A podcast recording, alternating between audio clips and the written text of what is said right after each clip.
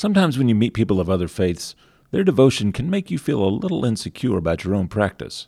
In this episode, you'll hear the testimony of a former Muslim who will help us understand Muslim piety and how the gospel transforms our thinking about what makes us truly devout, plus a whole lot more on this episode of the Mission Life Podcast.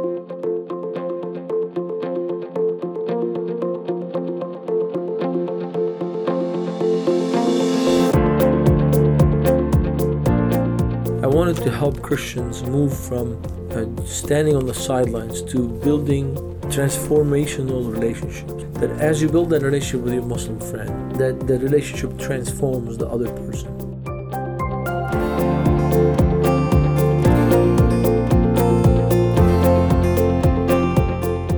Welcome to the Mission Life Podcast. My name is Jeff. The other day, I had the privilege of talking with a devout, humble Pakistani Muslim man we waited while our kids practiced karate. The man had a great sense of humor. He impressed me with his devotion. He was holding his prayer beads when I came up to him. He spoke of God with reverence and sincerity. He talked about submitting to God's will and ending the violence in our world. Sometimes when Christians meet those who are truly devout in other faiths, it can be intimidating. They seem a whole lot more committed than we are. We might think, how can I talk to them? I've never read the Quran or their holy book. I don't know much about their faith.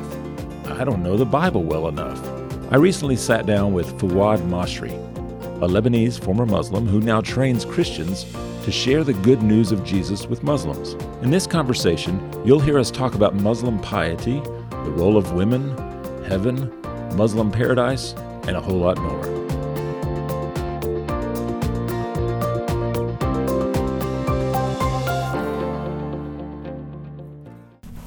Uh, my name is Fouad Masri. I was born and raised in Beirut, Lebanon. My father is Lebanese, but my mom is Syrian. It's great to have been born and raised there. I saw uh, God do miracles and saving people, and He also saved me during the war in Lebanon. In Lebanon, uh, the war was uh, very vicious, and people were dying because they're from different religious backgrounds. People were killing each other because of nationality, because of religion, because of politics. And I saw sin raw. And that made me uh, really reevaluate life in general. That life is more than just toys and business and money. Life is to be lived well, but also life is to be lived with the standard from God. It's, uh, the sin of hate in my heart, I could not shake it. The standard was to love my neighbor. And uh, when I read Jesus saying, Love your enemies, that made it even more, more hard for me to love my enemies. However, Christ says in John 15, verse 5, Without me you can do nothing. In John 15, Jesus gives a beautiful example. He says, I am the vine, you are the branches. Abide in me, and you will bear more fruit. So suddenly it hit me that to be able to obey God's law, you need God's strength. To be forgiven from your sins, you need the Redeemer, but then that Redeemer should help me live the life that God wants me to live. So it was exciting during the war in Lebanon to see that sin can be washed away by a Redeemer, who is the Word of God become flesh. We call him Jesus. And but also Christ says, without me you can do nothing. He can live in me. So I became a believer, started sharing the gospel with Muslim uh, friends, neighbors, classmates, and discovered that most Muslims today have never read the Quran, the book of Islam, nor they have read the Bible, the book of the Christians. So many times they have uh, false ideas, they have uh, misconceptions, incorrect ideas. Uh, sometimes they think um, Christians are pagans, that we worship three gods. sometimes they think the Bible has been changed. Uh, sometimes they have their own traditions. Uh, one guy said to me, You know, you Christians are required to fast 40 days, but our religion is easier. We only fast 28 days. And so the struggle with that is that there are fallacies on different religions. Um, on top of it, most of the Muslim people bring their information about religion, culture from television and the media, since there's a lot of illiteracy in the Muslim world. And so that added more to my desire to see this thing changed. Um, in my sophomore year in college, I knew God is calling me for full time Christian work. And in my sophomore year in college, I knew that uh, God wants me to dedicate my life telling Muslims about Jesus. And so, uh, what did that lead you to do? I started uh, um, this uh, reevaluating my degree. I was thinking of going to med school, and I was I wanted to become a doctor, uh, but I switched it to communications and ended up with a degree in radio and television.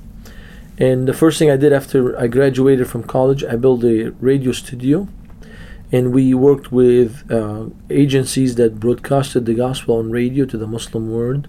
So some of the programs we produced were on Ibra, on Radio Monte Carlo, on FEBA, Far East Broadcasting Association, and we would get letters, and a lot of people were interested.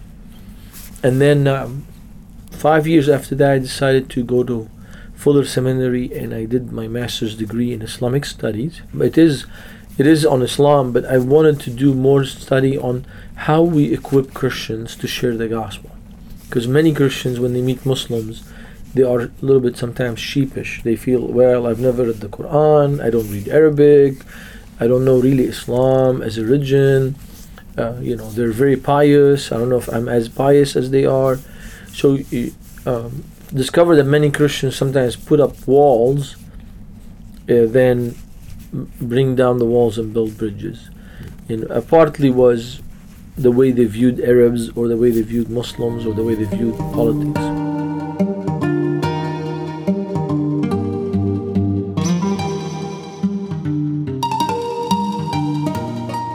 I know what it's like to feel unsure about how to talk to people of other faiths. It's tempting to think you need to know a lot about their beliefs, or you might just get stuck on shallow conversations about everyday things. So, how can we move forward? How can we get beyond fear and have meaningful conversations with Muslims? Fouad started a ministry to do just that. In 1993, I founded Crescent Project. Mm-hmm. Um, I had served in Lebanon, in Beirut, and had gotten my master's degree and uh, founded Crescent Project because I wanted to help Christians move from uh, standing on the sidelines to building transformational relationships. What you mean by transformational relationship means that as you build that relationship with your Muslim friend, that the relationship transforms the other person.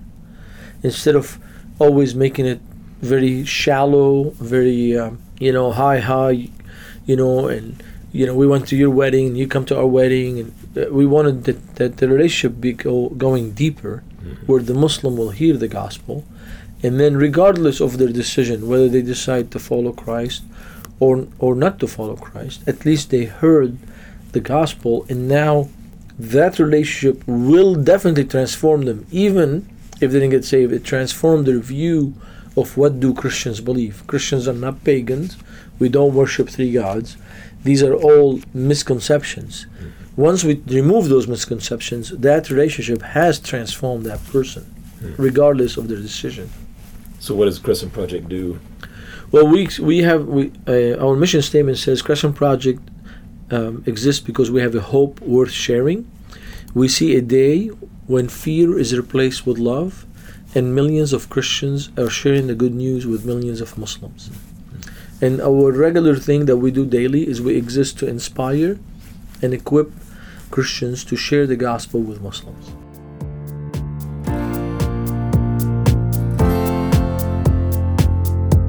As you build relationships with Muslims or anyone of another faith, it's important to know how they view their devotion. Why do they do what they do? What makes them pious in their religion? If we only view Muslims through the lens of the media, we might get one idea about what makes Muslims devout. But what is Muslim piety exactly, and how does it compare to the Christian understanding of devotion to God? Uh, piety in uh, Islam is called taqwa, and according to Islam, taqwa can be increased or decreased. Muhammad had a saying that uh, the best Muslims, the way you compare each other, which one had more piety than the other. So in Islam, we have what we call in Christianity self righteousness. In Islam, it's the way you brag. You say, Well, I did Hajj, I went to Mecca, or I do prayer five times a day. Or according to Islam, Muhammad always added an extra kneeling. So many devout Muslims, if I want to show God that I'm very good Muslim, I'll add an extra kneeling. This is how taqwa is seen because it's based uh, on what's going to happen to Judgment Day. And according to Islam, on Judgment Day, there is a scale. Your good works are on one side, your bad works on the other side. Whichever way the scale tips, you go to heaven or to hell. So a Muslim person, if they know the religion, they're always worried about that day of judgment.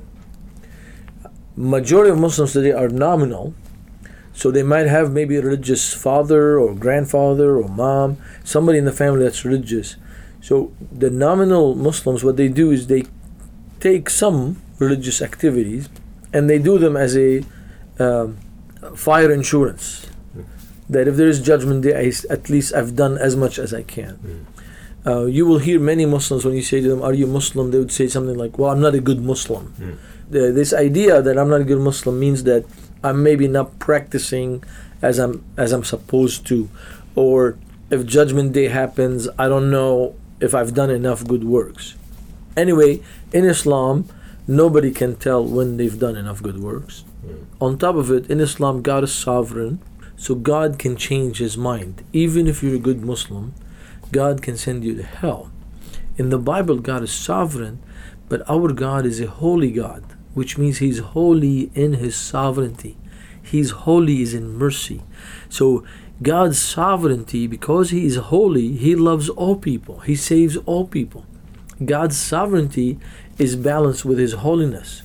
And that's why we see that in Isaiah, God punishes uh, uh, the, the nation because they dis- disobeyed uh, uh, the commands. And Isaiah tells the king, don't fight the Babylonians because God is using them to punish you. You have left God.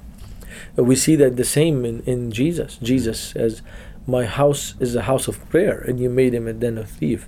So the idea for us, God doesn't have a favorite football team, God doesn't have a favorite denomination, God doesn't have a favorite religion. God is holy and he's holding his sovereignty.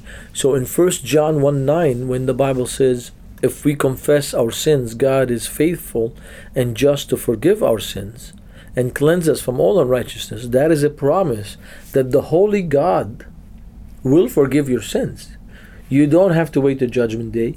And his sovereignty, he won't change his mind. He is not a God who changes.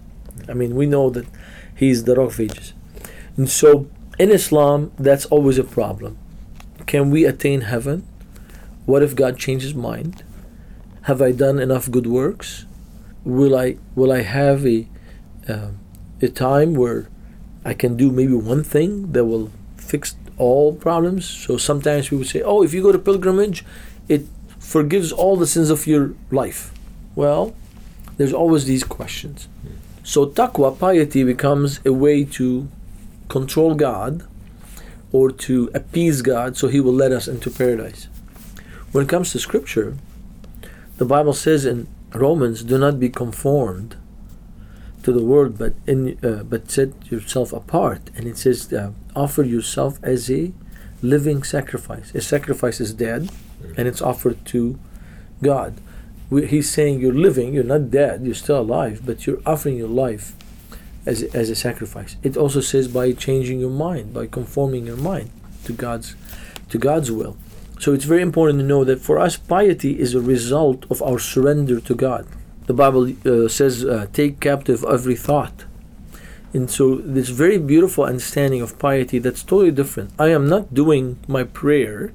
I am not going to church. So somehow I control God, or somehow God is this big candy machine. You know, I put the quarter and I get the candy. It's not, you know, God is not the God who's just giving me gifts and gonna let me to ha- go to heaven. God is my heavenly Father. He is my Savior. He is my Redeemer. I rejoice in God, my Redeemer. So when I go to prayer, when I go to church, when I go to fellowship, when I go to listen to my minister, when I go on a mission trip, when I love my neighbor as myself, when I love my enemies, when I pray for my enemies, I'm doing all this not to attain heaven. I already attained heaven. Ephesians 2 8 and 9 says, Heaven is given to us as a grace, as a gift, that we re- receive it by faith. You know, and so. Uh, the beautiful thing about the Christian faith is taqwa, is piety, is a response because we attain heaven. In Islam, piety is a way to attain heaven. Mm. In Christianity, we already attained heaven. So we, what you are seeing is the joy that we know we have been redeemed, and so we go to church. God's not going to watch us say, "Did you go to church or not?" And He's going to judge us on that. We go into church because we want to see our brothers and sisters and fellowship and learn and get equipped. Church for us is where we gather. And church can be even in a house. What about countries where you're not allowed to have a building? Church can happen in a house. And that's the beauty. Is the gathering of the believers is a place for joy. It's not to attain heaven. We already attained it because of Christ. Fouad talked about Muslims trying to earn God's favor. But I have to admit that sometimes Christians can be guilty of trying to earn God's favor too, just by going to church or giving money or doing Christian things. But all religions have some sort of idea about what it takes to be forgiven by God. We all know we do wrong things, so how do we get forgiven? Every time you go to prayer, you go ask God for forgiveness. The issue with Islam is not that they don't understand that God can forgive. The issue with Islam is they believe that God will forgive according to how much good works you've done and the idea that we have is like you will never do enough good works. There's there's no way i can please god almighty. There's no way a human can sub, appease the, the divine the creator. It doesn't work. The second thing in islam is they understand forgiveness but they say so oh yeah we ask god to forgive god will forgive. But then what happens on judgment day? They don't know. Did he or did he not? While for us the promise in one in first john 1 9 already clear that the promise God won't lie. So I am assured of my salvation because the promise. Well, in Islam, they don't know. The third thing that's problematic is when Islam says God forgives, it comes across as God is a simple God. Doesn't He know like what I did? And I just say some things in Arabic and that's it. While Christianity is totally different ballgame. Jesus says there were two debtors. One was uh, one in debt for ten thousand, one was ten thousand, and they were forgiven. And then he says, "Who was loved more?" Well, they were both loved, but the one whose debt was forgiven was loved more in a sense. But then somebody paid the debt. Who is who is the person who gave the money in the first place? So for us, Jesus uh, redeemed us from the wrath of God because we are in debt to God. We're not in debt to anybody else. Your sin is a debt to God, and God should punish. But for Him to say forgive, this means He found a way out. Like the Pharisee and the tax collector, the tax collector knocks at his chest and says, God, forgive me or have mercy on me. And when you read in the Greek, the Greek is beautiful. It says, have it, find a way out for me. And the way out was He sent us the Redeemer. Mm. That's what Jesus on the cross says, mm. it is finished. It is done. Do uh, what do Muslims think of that idea, though, that one person who died two thousand years ago can forgive the sins of all people? Islam teaches that you are responsible for your own sins. So it's you work. And what Christianity is saying, you cannot save yourself. If somebody is in quicksand and sinking, they can't get themselves out. You need somebody from outside.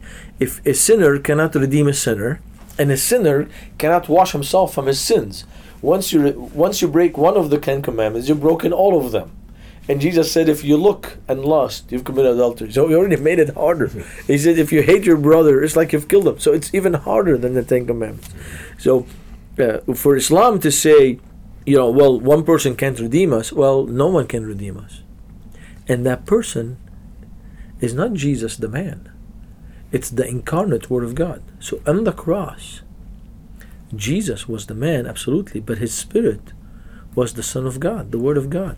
So he, in one instance in history, he can die for everyone who's going to be born because his soul is divine.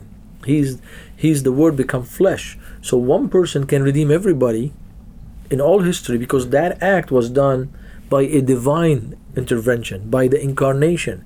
It wasn't done by a good man. He wasn't, this man wasn't somebody who was born in Mecca or Jerusalem or London or whatever. It was God become flesh. Mm. Or if you want to be theological, God's word became flesh. So the angel tells Mary, You shall be found with the child, and you shall call him Jesus. Because he saves his people from their sins. So the beauty about the incarnation is this union of Son of Man, Son of God, the Word incarnate, this union is we get the Redeemer. John the Baptist sees Jesus and says, Behold, the Lamb of God that takes the sins of the world.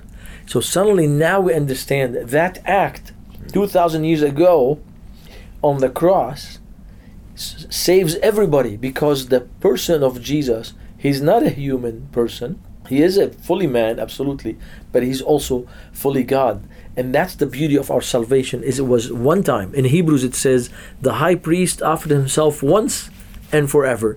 He's the sacrifice. Mm-hmm. Now, one more thing that Christians we forget. The story never ends with the crucifixion. The story begins with the resurrection. This is where we come to the point between redemption and justification. Because therefore, because we are justified, now we can live a godly life. And Peter says we have been given everything we need. This is the beauty about grace. Grace is we have been given everything to, we need. We have everything. We have everything to live a godly life. We have everything to live uh, to live for God. We have everything to live a holy life. It's already there. That's grace. How do you receive grace? By faith. What is faith? Trust. So you trust in God and you obey Him, and it's daily trust every day. I am saved by the blood of Jesus. It's His grace. Nothing I have is from me, and I receive it by faith every morning. I have I I trust Christ for my life. I trust Christ to give me wisdom, to give me power. Can I love my enemies? No, but Jesus in me can. Can I love my neighbor? No, but Jesus in me can. Can I be a good husband? No, Jesus in me can. And that's the beautiful thing. Can I be a good businessman? No, but Jesus in me can make me a good businessman. And there's no such help in Islam. There's no such In Islam, God, God is transcendent. Uh, God is unknowable, and so you are the slave. He's the master. You just obey the law. While Jesus in John 15 says, "I no longer call you slaves because a slave does not know what the master is doing. I call you friends because I have told you everything." I love this verse. That it's a different understanding of God. So Islam becomes a religion of rituals, religion of works, re- a religion of fear, religion of uh, concern and uh, anxiety about Judgment Day. Uh, also, added to that, uh, Satan is the problem in Islam. Uh, demonic activities are a problem in Islam. We don't know where, where they fit in the in the concept of God. If God exists, why do we have Satan? They have all these ideas on why he's there. Well, for us, we know that from the beginning. God creates. God is a holy God and those who chose to follow God are the angels. Those who chose not to became the, the devil and his his army. So we have an understanding of the spirit word that's based on a holy God. And then it says in Revelation, there's going to be a new heaven, new earth where sin doesn't exist. So we know that we are here for it. This is just this present darkness. It's just a, it's a temporary. We are in a temporary situation mm-hmm. until the consummation of history. So when we look at Judgment Day, for us as Christians, Judgment Day is a happy day. Jesus described it as a wedding. Mm-hmm. It's a happy wedding, mm-hmm. right? So uh, while for others it's a fearful day because they don't know where they will, they will go, but for us, the Judgment Day, the end of the earth or whatever we call that, the end of time, is happy for us because the new new phase will be heaven, earth, a new time, a new place um, where sin doesn't exist. But in, the, in Islam, the concept is paradise. How does that compare to our? Yeah, that's a very powerful word you use. Paradise in Islam means comes from the word firdaus, and firdaus is Persian for garden. Uh, so in Islam, every time we mention heaven, it's mentioned as a garden, and every time we mention the garden, it's a garden only men there. Uh, men are the ones rejoicing in the garden. We don't know where the women go, but the men, it's a very sensuous place. The men are eating and drinking. There's food. There's rivers. Uh, there's trees. There are maidens to take care of us sexually. There are little boys to take care of sexually. It's really problematic when you read the text. It's a very uh, much of a um, uh, it's a sexual activities on a regular basis. While for us, you know, the new heaven, new earth is a different ball game. It's uh, it's yes, we rejoice as as a kingdom, we rejoice as Christians, uh, you know, I'm sure we'll recognize each other because how, how can we rejoice if we don't recognize each other? But the equation there is a little bit different. It's different than, you know, procreation or, or enjoying the food. It's it's a total different uh, Actually, life. actually being with God. In the concept of Islam, God is too high and too holy to ever be with or to have a relationship with. There's paradise is separate from God, right? Yep. Yeah. God is not God is not eating with you Yeah. and yeah. drinking with you in paradise. Whereas Jesus invites us to his table, he Mhm. invites us, you know, um, interesting. Now, what makes a, a, a female Muslim pious or devout? Yeah, thank you. If you take all Muslim women today, 70% don't know how to read and write. So if you're a Muslim woman and uh, most of them get married at a young age, they could be married as young as 10, and you are told that if you don't please your husband, according to hadith, that the husband is the one who gives permission if the woman can join can enter heaven or not. So a lot of Muslim women are worried. I need to be a good wife, so my husband will say yes. The other thing is that there's this fear that I won't get to to paradise. So there's always this piety playing in if I can be more pious. The other thing that we notice when we visit many Muslim countries is that Muslim women have um, been kind of boxed. They don't have a lot of social power or family power. Many times their dad decides who they marry or their fa- their brother. And so because of that, many women resort to what we call uh, folk re- uh, religious activities like um, you know seeking diviners or they're afraid from the evil eye or maybe there's some they use the term shamanism which means you know somebody in the neighborhood kind of has these separate powers and you know can talk to the dead or whatever. So you find that that's happening because they are so weak socially and religiously they resort to these things. So for a muslim woman to be muslim is it's she's trying like like men to appease god so she can make it to heaven uh, if they are educated and they've read parts of the Quran or they studied part of Islam, many times you find Muslim women who are educated, they would uh, take the verses in the Quran, like the verse on beating your wife in the Quran. They take any verse that's really problematic and they say, well, that's only for the days of Muhammad. Although the Quran doesn't say that. But in their mindset, they pick and choose what they want because they are comparing Islam to the West or they're comparing Islam to somebody else hmm. that's where the job of the believer comes in. We have to always remember that our job is an ambassador. We, our job is to represent Jesus. So when I talk to a Muslim woman, whether she's literate or illiterate, whether she knows her religion or not, I want to represent Jesus so she can consider Christ as the alternative to a religion of rituals, to a religion that doesn't give her the honor. Mary, her psalm is in scripture now. The words of Mary have become for us the inspired word of God because the angel spoke to her and then she had a psalm. The Jesus appears to the to the Marys, the women. Um, Christ honored women even in his teaching. Some of the parables are only for men, but some of the parables are only for women that his women of his time could understand. Like when he talked about the flour and the yeast. Only women in those days will understand because he was teaching them about the kingdom of God, but that was their job. Uh, we see that Christ had that, and our faith looks at men and women as a deeper than gender. Society always, and people want to, you know, okay, it's a male female ratio. No, no, it's a deeper. You know, we are children of God, we are family of God, Eh, we are brothers and sisters. That's a different understanding that all the time keeping it, you know, male female, you know, especially in this day and age where suddenly sexuality defines everything, while in reality we are creators, humans.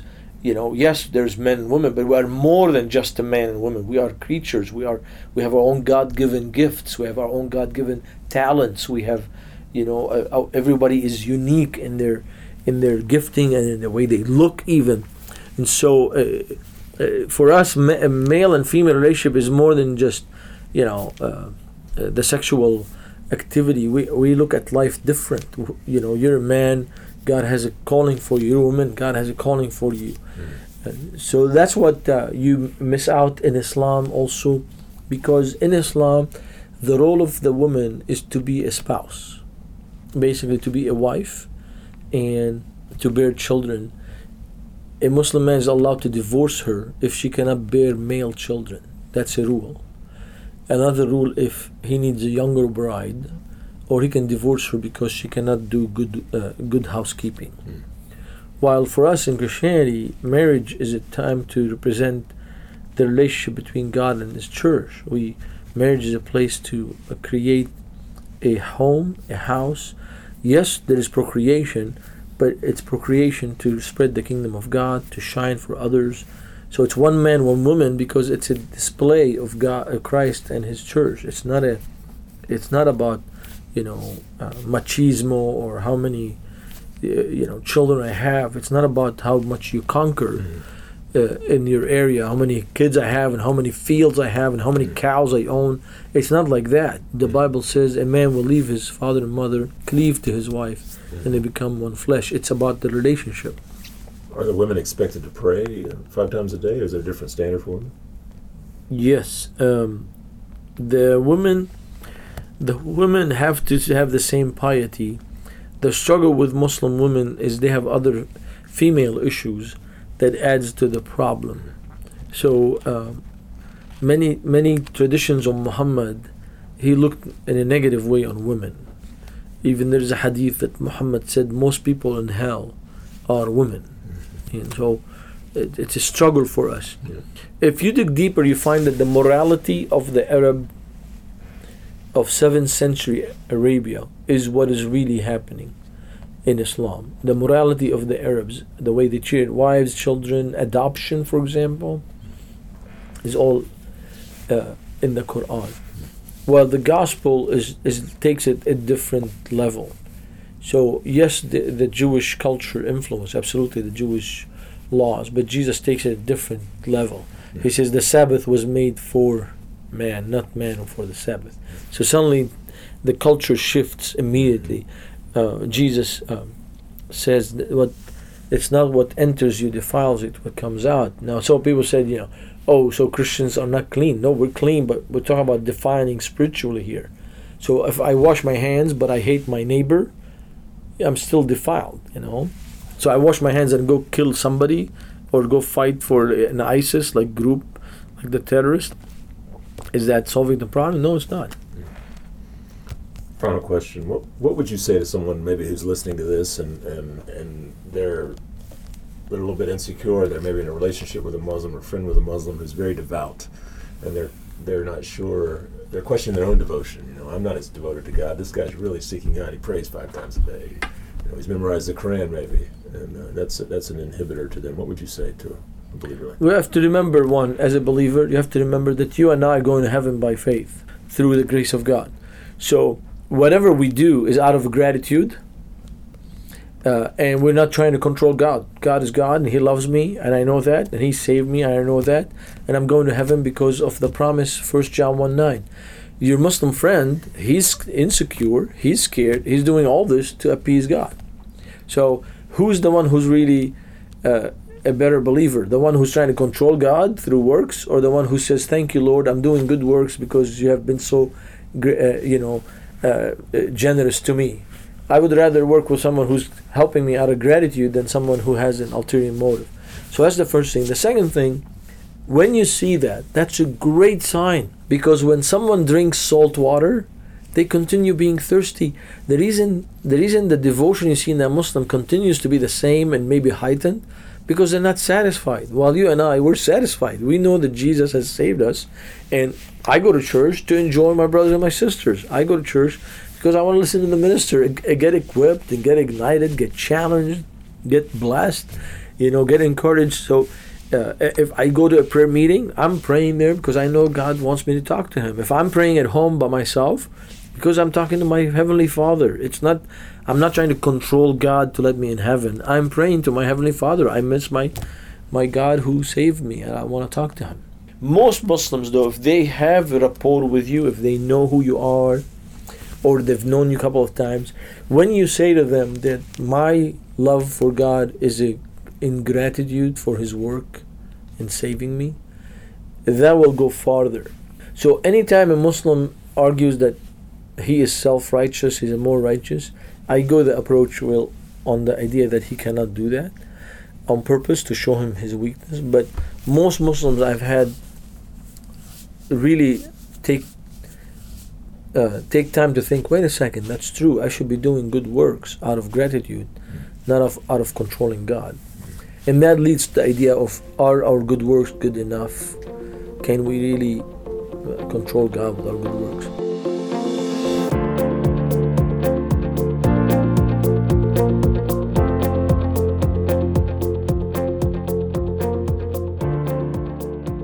I hope you enjoyed this conversation with Fouad.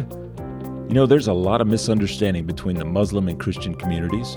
So when you engage them in friendship, it's important just to see people as people. Do your homework. Try to learn as much as you can about Islam or whatever their faith is, but the best source is the person themselves. The questions you heard Fouad answer today can be questions for you to ask your Muslim friend. How do they understand forgiveness? What makes us right before God? What do we need to do to be with God when we die? How do they understand paradise? These questions can also be a bridge for you to explain what Jesus taught about these things. Your goal is to love your Muslim friend and introduce them to Jesus, who loves them and offers them forgiveness and joy in the kingdom of God. Our job, as Fouad says, is to be an ambassador and introduce them to Christ. Check out Fouad's ministry, The Crescent Project, at crescentproject.org. They have a ton of helpful resources for you and others in your church to be an effective ambassador. That's it for this episode of the Mission Life Podcast. Thank you for listening. For previous episodes, check out the podcast on iTunes or on my website at jeffreams.com. Subscribe, leave comments. I'd love to read your questions or ideas for future topics. We'll be back in two weeks as we explore ways to be more effective at living life on mission for Christ.